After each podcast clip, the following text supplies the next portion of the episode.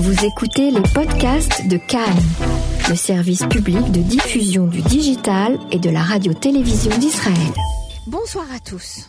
Ce soir, c'est un, c'est une émission un peu particulière. C'est une émission euh, qui va parler de changement. Est-ce qu'on peut changer de vie? Voilà, c'est le thème. Et j'ai le plaisir d'avoir euh, avec nous euh, en studio trois femmes, trois femmes autour de cette table pour en parler. Nathalie Johanna, qui est responsable en Israël du programme Switch ou l'art de se réinventer. Bonsoir Nathalie. Bonsoir Emmanuel. Corinne Bétan, qui est coach thérapeute, spécialiste en développement personnel et art thérapie. Bonsoir Corinne. Bonsoir Emmanuel. Et Isabelle Isabelle Pereira, qui est coach de vie. Elle accompagne les, les personnes dans un projet de changement et elle est spécialiste en méditation aussi. Alors, je trouve que toutes les trois, vous formez euh, vraiment, j'ai envie de dire, un power woman, c'est-à-dire vraiment une, une fusion comme ça de toutes les, le, le savoir, la connaissance en, en, ce qui concerne le, développement personnel. Alors, changer de vie, eh bien, euh, il peut s'agir d'un nouveau travail, d'une nouvelle maison, ou bien d'un break de, de, de, quelques mois. On y aspire tous, hein, plus ou moins. Euh, est-ce que avoir envie de changer de vie, eh c'est un fantasme qui nous permet de supporter une vie qui ne nous convient plus, ou bien une véritable aspiration? J'ai quand même recueilli un chiffre, mais que, que j'ai trouvé sur la France et pas sur Israël, c'est que l'envie de changer gagne de plus en plus d'entre nous. Euh, une personne sur deux en France a envie de changer de vie, ce qui est quand même énorme. Alors, quelle valeur accorder à, à cette envie, à ce fantasme, s'il n'est pas suivi d'effets? Euh, La crise économique et environnementale joue un rôle également pour beaucoup d'entre nous. Le changement n'est plus seulement une utopie, il devient une nécessité. Le chômage, le burn-out, la difficulté d'entreprendre pousse à la reconversion professionnelle ou bien même souvent à l'expatriation. Alors, autrefois, on était motivé par des valeurs individuelles, la recherche de son propre épanouissement, de son propre bonheur. Aujourd'hui, il y a beaucoup plus de valeurs altruistes euh, qui motivent ce désir de changement, faire en sorte à travers nos, nos, changements et nos engagements, et eh bien que ce monde aille moins mal, en tout cas qu'il aille mieux, en pensant peut-être qu'en se changeant soi-même, eh bien on peut agir sur le monde aussi. Et puis euh, on, va être obligé de parler également euh, euh d'un âge, de l'âge, parce que l'âge joue un rôle. On, s'aperçoit qu'autour de la quarantaine, eh bien il nous arrive souvent euh, de prendre conscience du temps qui passe. Et puis il y a une, il y a une remise en question qui est inévitable à ce moment-là de notre vie. Alors j'ai un certain nombre de questions pour pour toutes les trois. Vous pouvez en parler ensemble ou chacune son tour comme vous le souhaitez. Alors, première question, peut-on vraiment changer de vie sans tout casser, sans tout détruire? Corinne? Eh bien, écoutez, moi je pense qu'on peut, oui, effectivement, changer de vie sans tout détruire et, euh, et, non seulement sans tout détruire, mais en prenant finalement, en découvrant la vraie personne qu'on est. C'est-à-dire que pour moi, le changement de vie, il arrive souvent euh, à partir d'un mal-être, d'une souffrance. Ça peut être tout un tas de choses. Problème d'argent, problème de santé, euh, une difficulté, un euh, divorce, un divorce, une difficulté à laquelle on va être confronté, et c'est souvent le déclencheur en fait d'une envie de changer de vie. C'est ce qu'on disait tout à l'heure, c'est-à-dire dans l'introduction, ce fantasme mmh. qu'on peut tous avoir à un moment donné de changer exactement, de vie. Exactement. Et c'est en fait dans ces moments difficiles qu'on va se poser les vraies questions sur nous-mêmes. Parce que dans les moments où tout va bien, où tout roule, euh, on se pose pas de questions, on avance, on roule, on est content et la vie est belle. Et dans les moments où on est confronté à des difficultés, et eh ben finalement, c'est là qu'on va vraiment faire un, un, réel travail sur soi, rentrer en introspection et aller à la recherche de soi, savoir qui on est, se poser les vraies questions. Qui je suis? Qu'est-ce que je veux vraiment aujourd'hui? Pourquoi ça va pas? Et vers quoi j'ai envie d'aller aujourd'hui? Et pour ça, c'est vrai que c'est important d'aller de, de, à la rencontre de soi-même, de connaître la vraie personne qu'on est finalement. Donc, selon vous, au départ, première étape, j'ai envie de dire, c'est l'introspection. Je pense que c'est euh, le questionnement. Répondre à qui je suis, oui. Isabelle. Non, je suis tout à fait d'accord. Je suis tout à fait d'accord. Je pense que euh, ça commence par nous. Si on se change nous-mêmes, si on change notre regard sur le monde, si on change nos, nos manières de voir, on va euh, changer euh, complètement notre vie. Ça commence là. Et l'autre chose que je voulais dire, c'est changer de vie, c'est, quelque chose d'extérieur quelque part. Qu'est-ce qu'on cherche? En changeant de vie Et c'est euh, ce, que, ce que tu disais, c'est en fait, qu'est-ce qu'on veut au bout de ce changement de vie? Qu'est-ce qu'on veut pour soi? Qu'est-ce qu'on veut pour les autres? Tu l'as dit, Emmanuel, je pense qu'on peut plus contribuer au monde et aussi se développer. Quelqu'un comme Tony Robbins sont les deux points où il dit vraiment on va, on va grandir se sentir bien. C'est en même temps se développer nous-mêmes et puis contribuer à la société. C'est ça, c'est pas un, cheminement euh, euh, personnel dans le sens où on est seul euh, dans ce cheminement. Ce qu'on fait, on, le fait bien sûr pour soi, mais on a un impact sur tout ce qui nous entoure. Oui, il faut savoir bien gérer d'ailleurs hein. tous les impacts. Ce, travail et ce, ce, questionnement, cette remise en question. Disons que, alors bon, moi, l'ALIA en fait a été le déclencheur on, fait comme si on le sait pas, mais l'ALIA, c'est un énorme changement de vie. Moi, c'est un tsunami, moi j'appelle ça. moi, j'ai l'impression, ça fait que 4 ans, mais j'ai l'impression d'être passée dans une machine à laver. Et en fait, euh, quand on fait son alia, euh, on est, on a comme une obligation après d'authenticité et d'alignement. C'est-à-dire que on peut plus faire semblant. ce que tu disais, Corinne, on revient à l'essence de qui on est. Et euh, la petite musique euh, qu'on jouait euh, en France, elle marche plus du tout ici. On peut pas faire semblant. Et donc moi, l'ALIA m'a obligée en fait à, à, regarder les choses un peu froidement. Donc vous, c'est l'ALIA le détonateur, mais moi c'est l'ALIA, mais c'est surtout en fait, je pense pour tout le monde là, ce que j'appelle la sortie de la zone de confort. C'est-à-dire que quand on quitte ses habitudes, quand on quitte cette forme de routine et qu'on doit se recréer une nouvelle zone de confort, c'est à ce moment-là que, on, que pour moi, il y a le, voilà, on sent dans ses tripes jusqu'où on veut aller dans le changement de vie. Est-ce que c'est juste changer de pays mais rester le même ici, ou est-ce que on veut aller au bout du process et, et ce que disait Corinne, c'est redevenir fidèle à son essence? Alors répondez à ma question, est-ce qu'on peut changer de vie? Bah, moi, en, en, passant de Paris à Ranana, je peux vous garantir que j'ai changé de vie. Et euh, j'ai voulu en fait aller. Je suis encore en process parce que c'est un process qui est très long. Je me méfie des changements de vie un peu rapides ou brutaux. Euh, pour moi, le changement de vie, c'est un process qui est, qui est extrêmement étendu comme ça sur le temps, qu'il faut faire pas à pas. Et oui, on peut changer de vie à condition qu'on se sente bien. En fait, le, seul dénominateur commun, c'est est-ce qu'on est plus en phase avec son vrai moi? Mhm. Voilà. Mhm. Isabelle, ça fait un petit bout de temps que vous êtes en Israël. Vous, c'est pas l'ALIA qui a déclenché euh, tout ce travail que vous avez fait sur vous-même? L'ALIA a déclenché le premier travail. Parce que quand on fait l'ALIA, effectivement, on change tout de manière extérieure. Et donc, on se voit de manière autre. On a, on a un regard des autres qui est autre. Et donc, on est obligé de changer ça. Donc là, c'était venu de l'extérieur vers l'intérieur. Mon deuxième changement euh, de vie, c'est effectivement, je viens du monde du high-tech. Et à sept ans, j'ai senti le besoin de devenir coach et d'accompagner donc les gens dans, en changement de vie. Euh, là, c'est venu de l'intérieur, effectivement, ah, d'un besoin. Ce mouvement de l'extérieur à l'intérieur dont vous parlez. Complètement différent. Donc, de l'intérieur, de sentir le besoin, d'être aligné avec mes valeurs, de sortir aussi d'une d'une zone de confort. C'était pas pas simple et euh, et de faire ce chemin. Et c'est un chemin que que je continue. Hein, c'est un chemin de vie vraiment. Euh, mm-hmm de, changement radical. Vous, qu'est-ce qui a déclenché euh, ce, travail personnel? Alors, ça, c'est une grande question. Qu'est-ce qui a déclenché ce travail? En fait, euh, j'ai, c'est comme un petit, comme euh, ce que Isabelle est en train de raconter. C'est pour moi, ça a été un changement de vie qui a commencé vraiment de l'intérieur. J'ai été confrontée à un moment donné dans ma vie à une maladie qui a été un peu compliquée, qui a été assez compliquée pour moi qui était arrivé euh, déjà, il y avait plusieurs, euh, plusieurs euh, années auparavant, et en fait, je ne comprenais pas pourquoi cette maladie récurrente, euh, voilà, euh, revenait sans arrêt à des moments spécifiques de vie. Elle voulait vous dire quelque chose? Bien sûr, comme comme toute chose et comme toute maladie qui se déclenche, on a toujours, pour moi en tout cas, un rapport avec euh, une partie émotionnelle. Ça, c'est une évidence pour moi. Et donc, en fait, c'est ça qui a déclenché. J'étais enceinte de mon troisième enfant et j'étais vraiment, je peux dire, voilà, entre la vie et la mort. Je suis rentrée à l'hôpital enceinte pour m'occuper de de moi, de ma maladie, enfin pour me soigner. Et en fait, j'y suis restée jusqu'à euh, ce que j'ai accouché de mon troisième enfant, ce qui a été extrêmement compliqué.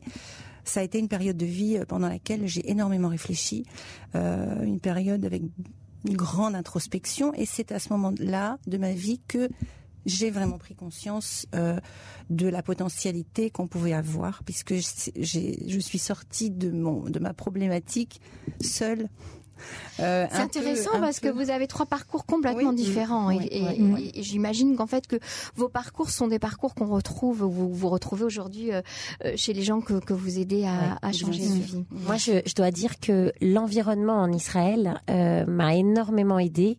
J'ai eu le sentiment que ici, je pouvais m'autoriser à être moi-même. Et qu'à Paris, j'étais dans un carcan normatif qui est certes, euh, euh, j'aurais pu très bien ne pas être euh, influencée hein, par ce carcan, mais en tout cas, euh, le fait d'avoir fait des grandes études, d'être dans un milieu social, familial, de d'avoir presque envie de faire plaisir à tout le monde, euh, Israël m'a m'a donné en fait ce droit inaliénable euh, d'être moi-même. Bah, en fait, euh, j'ai envie de résumer en disant qu'Israël vous a rendu votre liberté. Oui, mais mais il faut mais, mais parfois Israël donne la liberté, mais encore faut-il la prendre. C'est vrai. Et ça, il faut beaucoup de courage pour pour pouvoir l'exercer. C'est vrai. Et puis ça, parfois, ça fout un peu les jetons d'être si libre. C'est vrai aussi. Ça aide d'avoir des contraintes. fait peur, Oui. surtout pour les femmes. Oui. Alors, vous m'avez répondu à ma première question. On peut changer de vie, oui. Maintenant, comment changer de vie? Et là, c'est c'est aux professionnels hein, que, je, que, que je parle. Euh, il y a différentes manières où, en fait, est-ce que toutes les méthodes au bout du compte se retrouvent.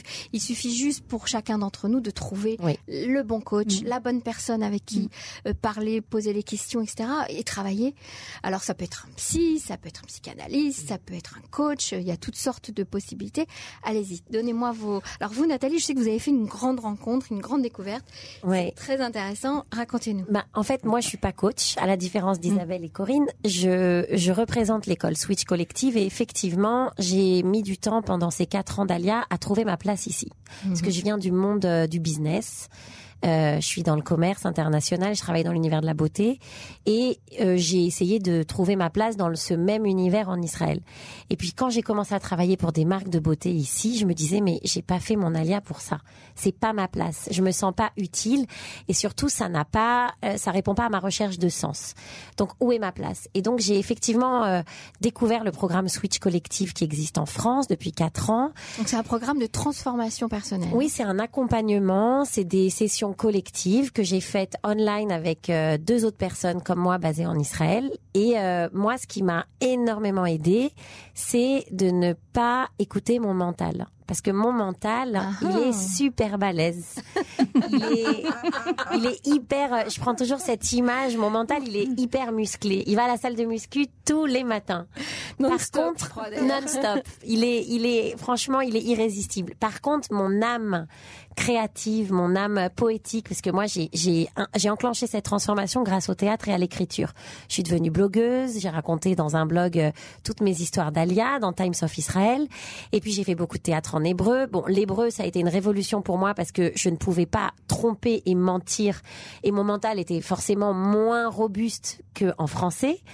Et euh, donc j'ai enclenché cette transformation. Et donc moi, ce qui m'a sauvée, c'est de contrer mon mental et euh, et de pas l'écouter et d'écouter tout le reste, à savoir euh, cette petite voix comme ça, un petit peu Poétique. poétique, mais qui elle beaucoup moins musclée, qui qui a pas la même allure que mon mental, mais euh, à qui j'ai accepté de donner euh, voix. Vous lui avez fait confiance? Je lui ai fait confiance. Je dois dire que c'est un un travail très difficile et, et je et je lutte tous les jours parce que mon mental, je vous rappelle, est super balèze.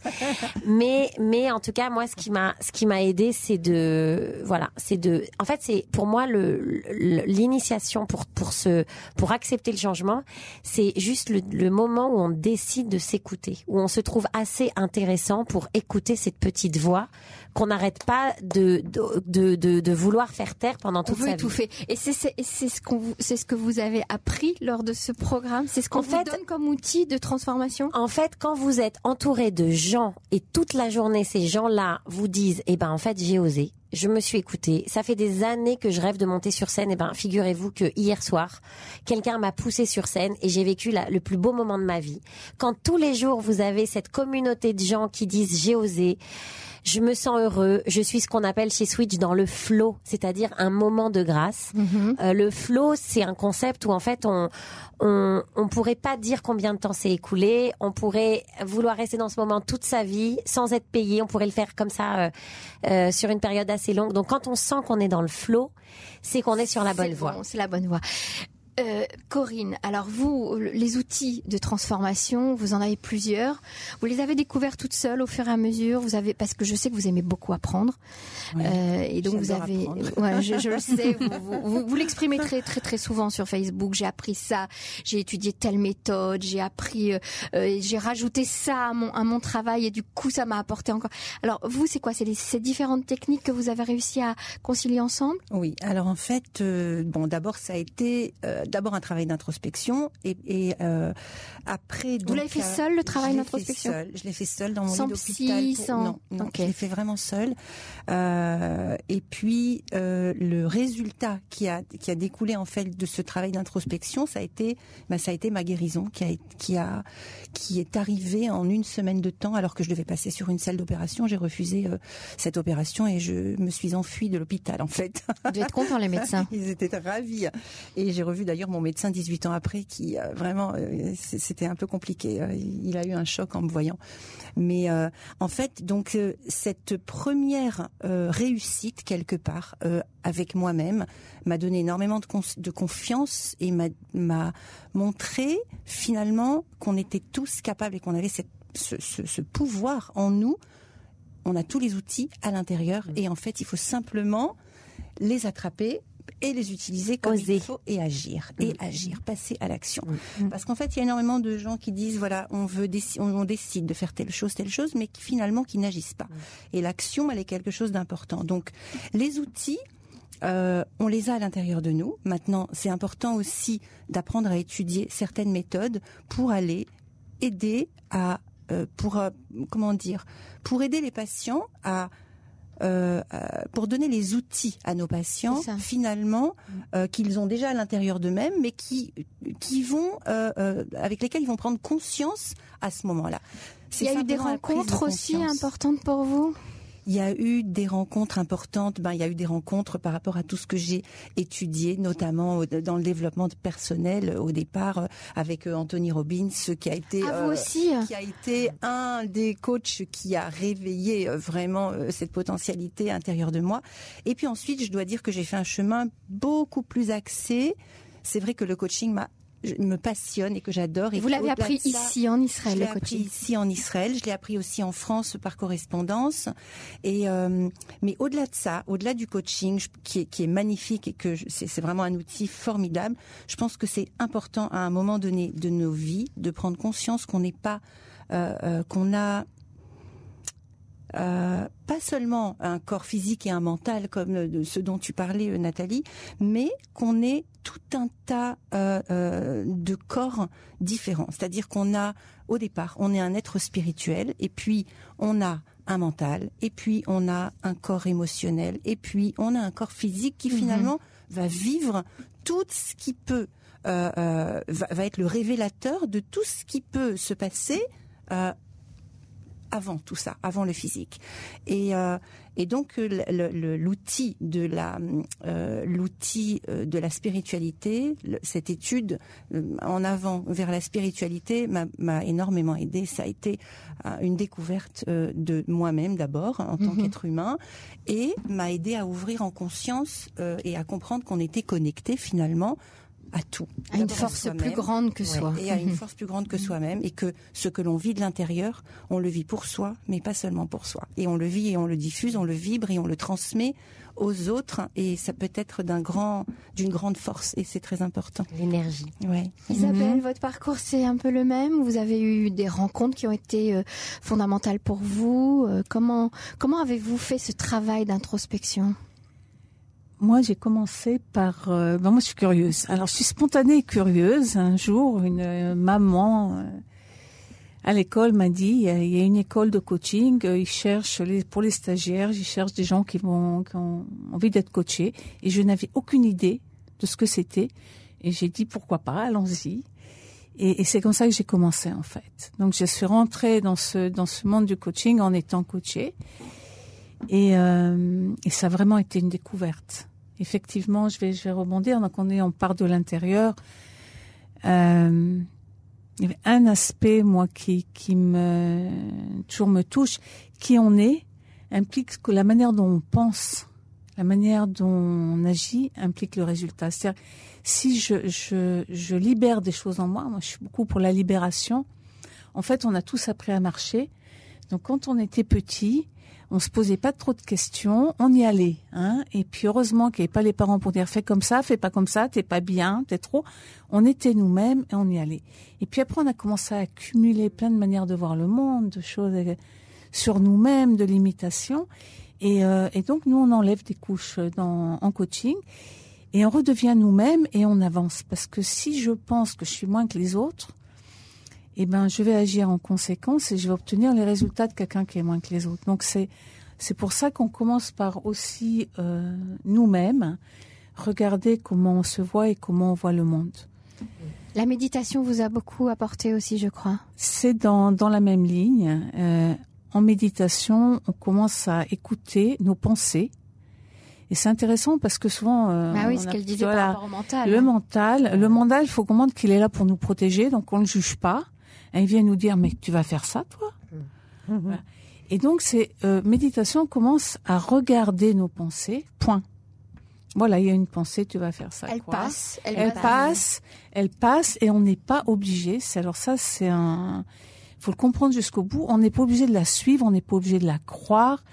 On peut comprendre qu'elle vient de notre passé, donc on l'a récupérée au cours des années.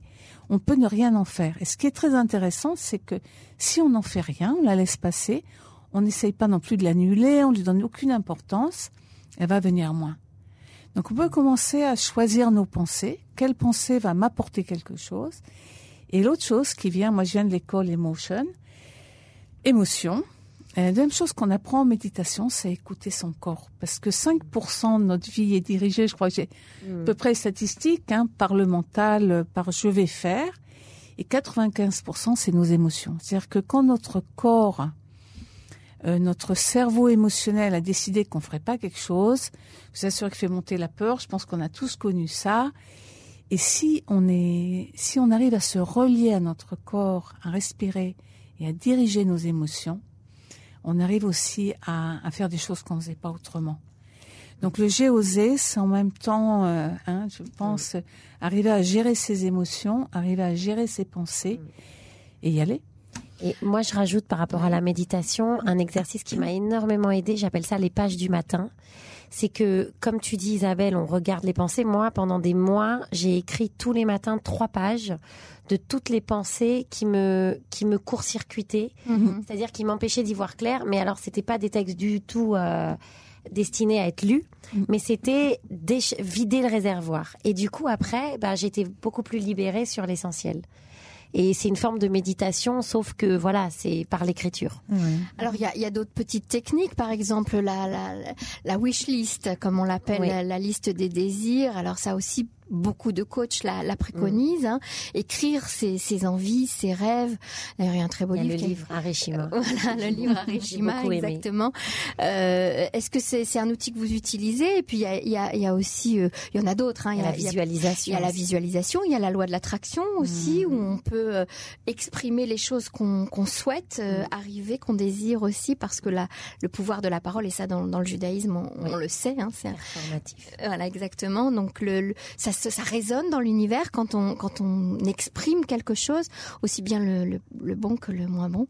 Donc, euh, est-ce que tous ces outils-là vous les utilisez Corinne? Ah oui, oui, oui. Alors absolument. Moi, j'ai euh, j'ai étudié ça. J'ai eu cette chance d'étudier pendant trois ans comme ça avec euh, avec un mécoubal comme ça euh, et un kabbaliste. avec un kabbaliste. Euh, ouais, je n'arrive plus à dire en français comme ça. On dit, on met en France alors. Mais en plus mécoubal, en plus ça veut dire autre chose. Chez les enfants, c'est celui qui. Voilà, mais bon. Euh, et donc en fait, euh, où on apprend euh, cette connexion euh, avec euh, les mondes d'en haut, les mondes d'en bas, euh, etc. Et où on apprend euh, la force de notre intention, de nos pensées, de comment d'apprendre à diriger ces pensées, savoir où est-ce qu'on veut aller. Et les cavanotes, hein, comme on dit pour la prière, par exemple. Exactement. Mhm. Et la simple direction va modifier et va amener à nous euh, le résultat de nos de nos intentions ou de nos pensées. C'est-à-dire qu'on va commencer par faire vibrer à l'intérieur de nous, par le biais de nos pensées, tout un tas toute notre partie énergétique, on va vibrer. Cette vibration elle ne va pas s'arrêter simplement à notre corps physique, mais elle va sortir, elle va se connecter et impacter sur les personnes qui nous entourent. Mais au-delà de ça, au niveau du monde, au De niveau de l'univers, Mhm. tout entier. Et, euh, et, et donc, quand on commence par soi-même, alors on cherche et qu'on cherche cet équilibre, cette joie de vivre, ce bonheur euh, à l'intérieur de nous, eh bien, c'est ce qu'on va envoyer et c'est ce qu'on va recevoir. C'est vraiment les lois. C'est ce qu'on diffuse, hein, comme Mais moi, mais moi, je Exactement. rajoute que c'est vraiment au moment où on a compris ce qui nous fait vibrer. Ah ouais. Et nous, on passe beaucoup de temps chez Switch à, à, à chercher qu'est-ce qui me fait vibrer, qu'est-ce qui me met dans ce fameux état de flow.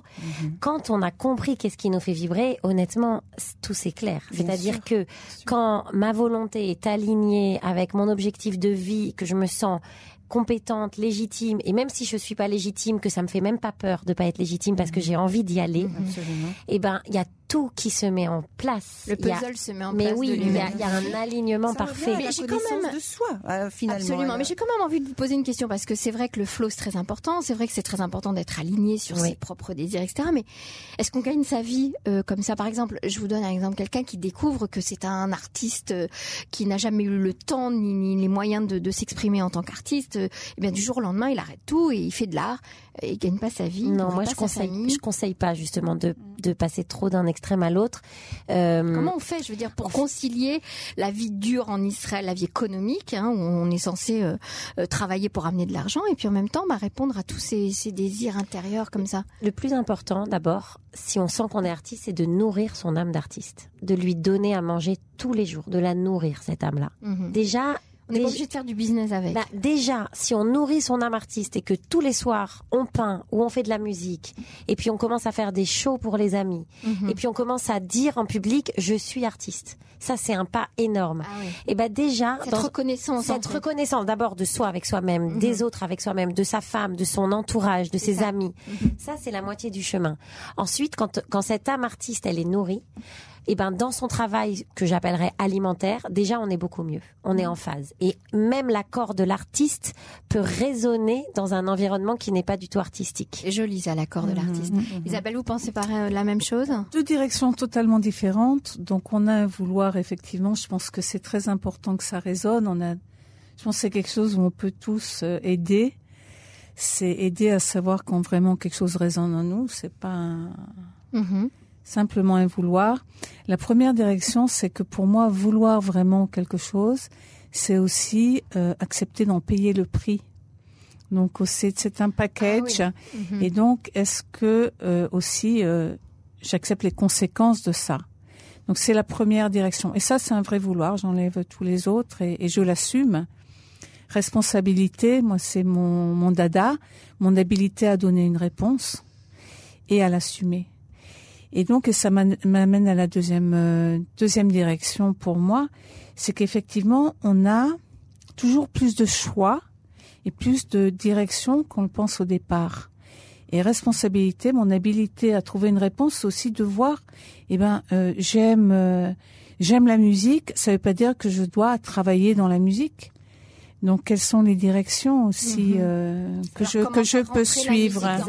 Comment sans- faire rentrer la musique dans ma vie Sans être radical. et, et c'est important de regarder donc la personne dans sa globalité euh, et dans la globalité de ses désirs. Elle peut avoir aussi, donc comme vous dites, des contradictions.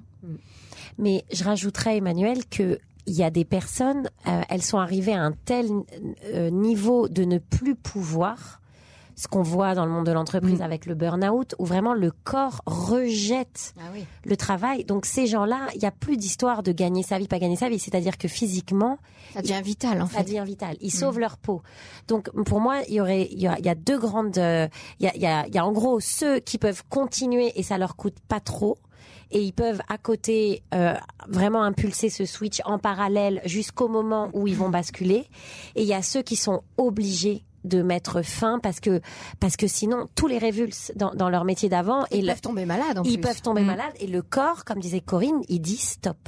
Oui. Et ça, vous pouvez, ah, vous pouvez rien, vous pouvez pas convaincre votre corps. Vous pouvez pas dire à votre corps, il faut vraiment que je gagne ma vie, allez encore, encore un ou deux mois.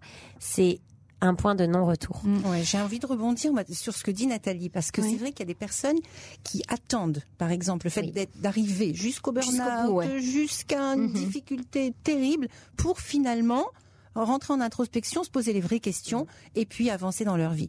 Et puis, moi, je voudrais aussi dire quelque chose parce que on est quand même assez formaté dans le monde dans lequel on vit, et on nous transmet tout un tas euh, d'informations sans arrêt, comme quoi la vie est très difficile, comme quoi tout est compliqué, comme quoi tout est. Tu Et dois te satisfaire de ce que tu as. C'est déjà bien d'avoir un travail. Déjà bien. C'est difficile et il Ouais, ouais. faut en baver pour arriver à des résultats. Et moi, j'ai envie d'en fait de dire que c'est, on peut décider d'aller dans ce chemin, mais on peut aussi décider de se dire ce qui est pour moi est pour moi ici. Et que, en fait, c'est essentiel de trouver son chemin de vie. Quand on l'a Mm. trouvé, alors on va ouvrir tout un tas de choses Exactement. qui va nous ramener finalement ce qui nous correspond et ce pourquoi Ah, on c'est est ça, là. c'est-à-dire Ah ça oui. attire à nous On se met en, en fait, cohérence. euh, On se met en cohérence. ce qui nous va et ce qui nous convient. Et un, un exemple, Et en fait, Corinne. pas besoin ouais. de di- pas besoin d'aller dans jusqu'à des difficultés incroyables et insurmontables pour finalement amener à soi, mais peut-être aussi euh, se dire au départ augmentons notre propre conscience, ouvrons-nous, ouvrons les Exactement. différentes choses qu'on nous a laissées fermer jusqu'à maintenant finalement pour eh ben, mettre en place, envoyer cette ouverture, demander, euh, penser, imaginer que c'est possible et le recevoir finalement. Ouais, C'est intéressant parce qu'en fait, on, on- on- on peut faire passer ce message à nos auditeurs. N'attendait pas de n'en n'en plus pouvoir pour faire quelque chose, Bien pour sûr. changer ou pour sûr. aborder en tout cas euh, les prémices du changement parce que ça vient pas du jour au lendemain, parce qu'on n'est pas obligé de tout détruire autour de nous euh, pour pour changer de vie. Est-ce que, euh, alors vous, vous êtes trois femmes qui avez fait ce, ce travail-là. Euh, Est-ce que, comment votre entourage l'a vécu? Est-ce qu'ils vous ont suivi? Est-ce qu'ils ont aussi changé de vie? Ou est-ce qu'au Mm. contraire, ils ont perçu ça comme un, un- un- danger? Attention, euh, qu'est-ce que tu fais? Tu nous mets tous en, en- en- en danger, tu nous déstabilises ou pas du tout? Oh non, moi je pense que c'est quelque chose. Je pense que quand- vraiment quand on est entier avec soi, c'est voilà, c'est comme une évidence. On est entier, Ouais. on se retrouve Mhm. dans un véritable équilibre. Et encore une fois, c'est ce qu'on transmet, c'est ce que les autres reçoivent comme il faut, et c'est ce qu'on reçoit en retour d'eux-mêmes. Et finalement, on arrive à créer un, un bon équilibre. Moi, mes enfants, personnellement, ont tous fait un travail de développement personnel. Ah oui, c'est bah, communicatif. C'était quelque chose Euh, Il y a une résonance autour de soi, en fait. Voilà, hein. Et voilà. vous Ben, ma fille dit euh, la transformation est possible. Ma mère s'est transformée. Donc alors elle c'est un big big wow comme ça le- la transformation. Et c'est aussi quelque chose je voulais rebondir sur euh, sur ce que Nathalie a dit. Quand elle parle du burn-out on regarde aussi quand même quelque chose donc dans l'accompagnement c'est qu'il y a des gens qui ont l'habitude d'être en burn-out. Alors ils vont changer quelque chose Ah oui, d'extérieur et ils reviennent au burn-out. On ça, regarde la aussi la confort, personne. En fait. On regarde, on regarde la personne aussi, pas seulement le fait que tu vas changer de métier, tu vas plus être en burn-out, Mm. mais mais il vient d'où intérieurement ce burn-out? C'est tout ce travail intérieur qu'on fait, parce que quand on dit on va recommencer, moi j'aime pas le re, parce qu'on va faire, on va commencer quelque chose de nouveau. Donc faut aussi qu'il y ait quelque chose de nouveau chez nous, Mm. pas aller dans le burn-out musical par exemple.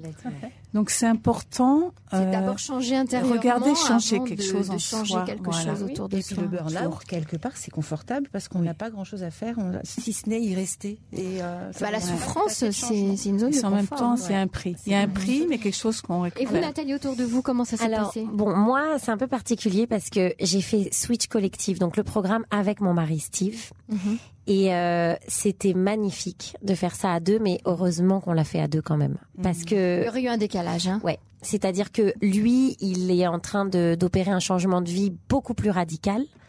Et euh, je pense que j'aurais eu du mal à le comprendre, même à l'accepter, euh, si moi-même je m'étais pas autorisé ça. Et du coup, euh, heureusement que je, sais exactement maintenant pourquoi il fait les choses et et, et j'abonde dans son dans sa quête euh, de sens. Euh, mais par exemple pour lui, c'était très très compliqué au niveau de son entourage et donc on a appris tous les deux à se protéger et à pas. Ça, ça dévoiler. donne une force quand même. Oui, mais en fait, c'est une question de survie. C'est-à-dire que sinon, si vous êtes entouré de gens qui, eux, se posent aucune question, qui ont jamais de doute, qui sont dans une forme de routine, métro, boulot, dodo, confort matériel, etc., eh ben, vous, vous êtes pulvérisé. Parce que du coup, vous vous arrivez, on vous dit, vous faites quoi? Et vous dites, bah, je sais pas, mais je suis en quête. Alors, ce qui est intéressant, c'est que toutes les trois, dans, Mhm. dans ce changement que vous avez opéré sur vous-même et ce travail que vous avez fait, bah, vous a amené à, à aider les autres. C'est-à-dire, vous, vous, vous- aujourd'hui, vous êtes toutes les trois, hein, vous n'avez pas seulement fait ce travail-là pour Mhm. vous, vous êtes toutes les trois encouragées autour de vous et à aider, à accompagner les gens dans ce travail. Alors, j'imagine que les psychologues doivent pas trop vous apprécier parce que quelque part, vous faites un travail, euh, on va dire, parallèle, différent. et- mais différent, hein, qui, qui n'a rien à C'est un voir. travail plus, beaucoup plus axé sur le euh, d'abord sur l'action puis sur le présent Sur vraiment. le présent.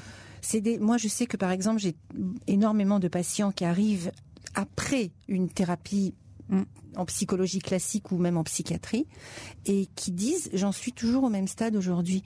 Alors, je pense que peut-être euh, il y a je pense qu'il y a des personnes à qui la thérapie euh, euh, psychologie classique correspond tout à fait de travailler sur un passé qui leur permet de, de, de guérir certaines blessures. Et je pense qu'il y a beaucoup d'autres personnes, par contre, euh, qui ont besoin qu'on leur donne des outils et qu'on leur fa... qu'on qu'on les aide à prendre conscience finalement de la personne qu'ils sont pour pouvoir avancer en ayant des véritables outils dans la main Mm. et en étant acteur de la situation. Bon, on peut peut-être faire les deux. Hein. On peut faire peut les faire deux. les Moi, deux, je trouve que c'est hyper complémentaire. C'est ça. Oui, oui, on peut faire C'est les pas deux. l'un sans l'autre. Non. On peut tout à fait Et, faire un et travail chacun sur. va euh, venir pour faire le travail qui lui convient finalement. Mhm. Et moi, j'ai j'ai absolument rien du tout contre les psys. Et j'ai pas mal, beaucoup d'amis psys d'ailleurs. Et on travaille, on, on est souvent dans des discussions euh, euh, tout à fait intéressantes et, euh, et, et- et super. Donc, euh, moi, je pense que on a, on a psy et coach et, thé- et thérapie ou psychothérapeute, on n'est pas du tout dans une approche euh, opposée. Au contraire, on est là. Mm. Et vous, Isabelle, vous pensez pas la même chose? Tout à fait. Mhm. Tout à fait. Et moi, à un moment, je disais, nous, on- donc, on travaille avec les émotions, les sensations, le corps. Peut-être ce qui nous différencie les thérapeutes, mais la personne qui a apporté le, le travail avec le corps dans l'école Emotion, c'est une thérapeute. Donc, je pense qu'il y a, il y a un, un regroupement. Je pense que peut-être tout le monde aujourd'hui regarde plus le présent. C'est la, c'est la méditation où j'en suis aujourd'hui? Qu'est-ce que je veux? Nous, on pose la question comme ça. Si s'il y avait le génie de la lampe d'Aladin qui arrivait aujourd'hui et qui te disait, voilà, il y a trois souhaits, qu'est-ce que ça serait? Donc on dit ça et puis on commence à travers ça à regarder, ben, et qu'est-ce qui t'empêche de le faire? Mm. Qu'est-ce qui t'empêche? C'est les choses les plus importantes. Et, et, et moi, je regarde je toujours comme exemple le, le poids, parce que ça, c'est très simple. Et on connaît tous quelqu'un qui a envie de maigrir et qui grossit. Et, surpoids. D'accord. voilà. Hein, le, le... Et alors, euh, donc c'est pour ça, il y a- ça en gagne des milliards. Enfin, c'est, c'est un, c'est un marché extraordinaire Bien sûr. parce qu'il ne fonctionne pas. Et donc, c'est regarder la personne. Et aujourd'hui, toi, qu'est-ce qui t'empêche? Il faut comprendre qu'il y a des mécanismes de défense, etc. Mais c'est regarder aujourd'hui une personne qui dit, moi, c'est tellement important dans ma vie, c'est une des trois choses que je demanderais au génie. Je voudrais maigrir, j'y arrive pas. Hein? Et alors, si on, est, on parle du mental, si on explique au cerveau, il faut exactement une minute et demie pour expliquer comment maigrir.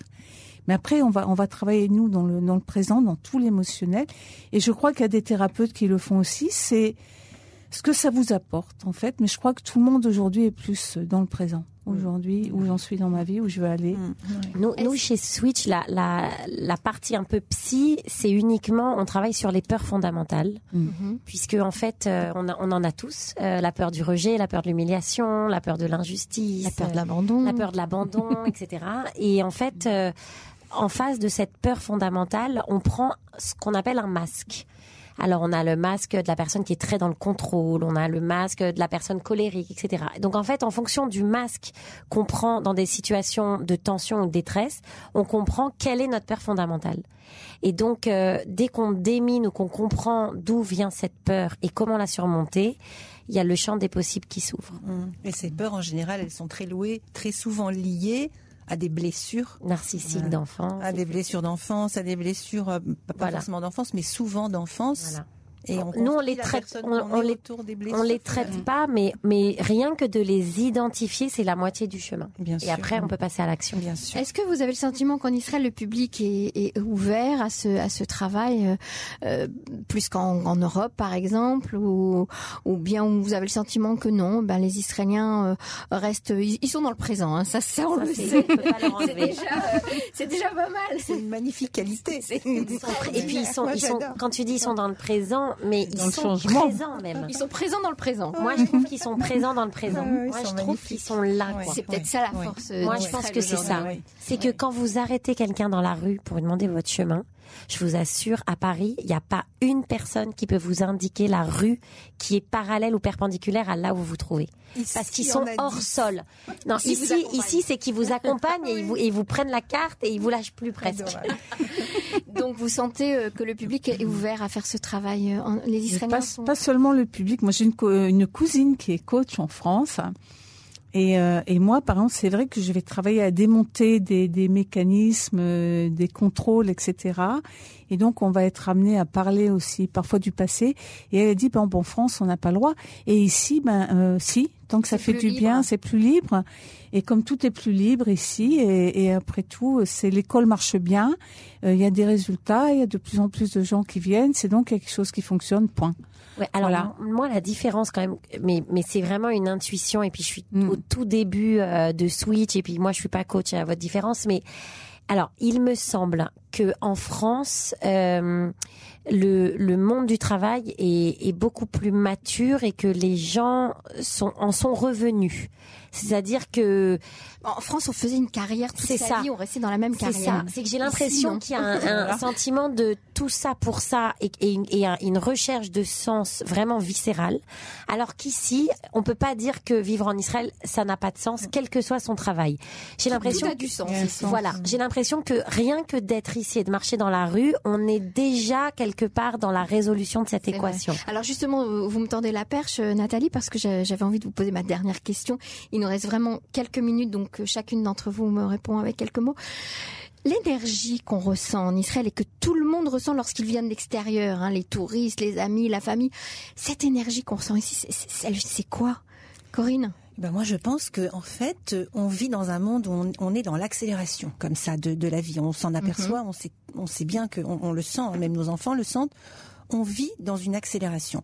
Aujourd'hui, en Israël, on est tellement dans le mouvement et on est tellement dans cette conscience-là, euh, à, à- à toujours vouloir faire des choses, à utiliser une grande partie de sa potentialité finalement, beaucoup plus qu'ailleurs peut-être. Hein, je ne sais pas, mais c'est ce que je ressens en tout cas moi C'est ici ce qui fabrique cette, cette énergie si forte créativité, c'est ce mouvement et ce, cette, ce questionnement crée une énergie extrêmement, euh, euh, extrêmement forte qui se diffuse comme ça et que chacun reçoit et qui nous fait Isabelle, avancer. vous, vous sentez la même chose? Alors moi, je sens cette énergie. J'ai une autre explication. C'est pas une vérité, un autre point de vue. Le judaïsme, hein, où euh, il y a deux personnes, trois opinions, on remet tout en question, on réfléchit. Oui, euh. Einstein disait qu'il était. Einstein pas par hasard. Euh, euh, tout est possible. Il y, a, il y a ici quelque chose de tout est possible et euh, il y a simplement des choses qui n'ont pas encore été inventées, mais tout est possible. Et ça, c'est extraordinaire. Et vous, Nathalie Moi, je, je sens une, une, tout simplement une pulsion de vie. Vraiment une envie de vivre ce réchec, comme il dit, cette envie-là. euh, et, euh, et, porteuse en fait. et moi, je le vois sur moi. J'ai jamais fait autant de choses de ma vie que depuis que je suis ici. Et, et pourtant, j'aurais pu les faire mille fois et ça aurait été beaucoup plus facile de les faire en France. Mais c'est ici que je l'ai fait parce que effectivement, euh, tout est possible. Et puis, euh, sky is the limit. Et puis, en plus, je me sens, je me sens. Non, et puis surtout, quand on se sent au bon endroit, On se réveille. on se réveille. Formidable. On se réveille. Ben, J'ai envie qu'on termine cette émission sur ces mots euh, si positifs. Alors Nathalie Oana, je vous remercie, Corinne Bétan et Isabelle Pereira d'avoir été avec moi en studio pour Merci. parler d'énergie et de changer de vie. Et puis je vous souhaite à toutes une très très belle vie. Merci, Emmanuel. Merci. Merci. Pour vous toutes, pour nous toutes. Amen.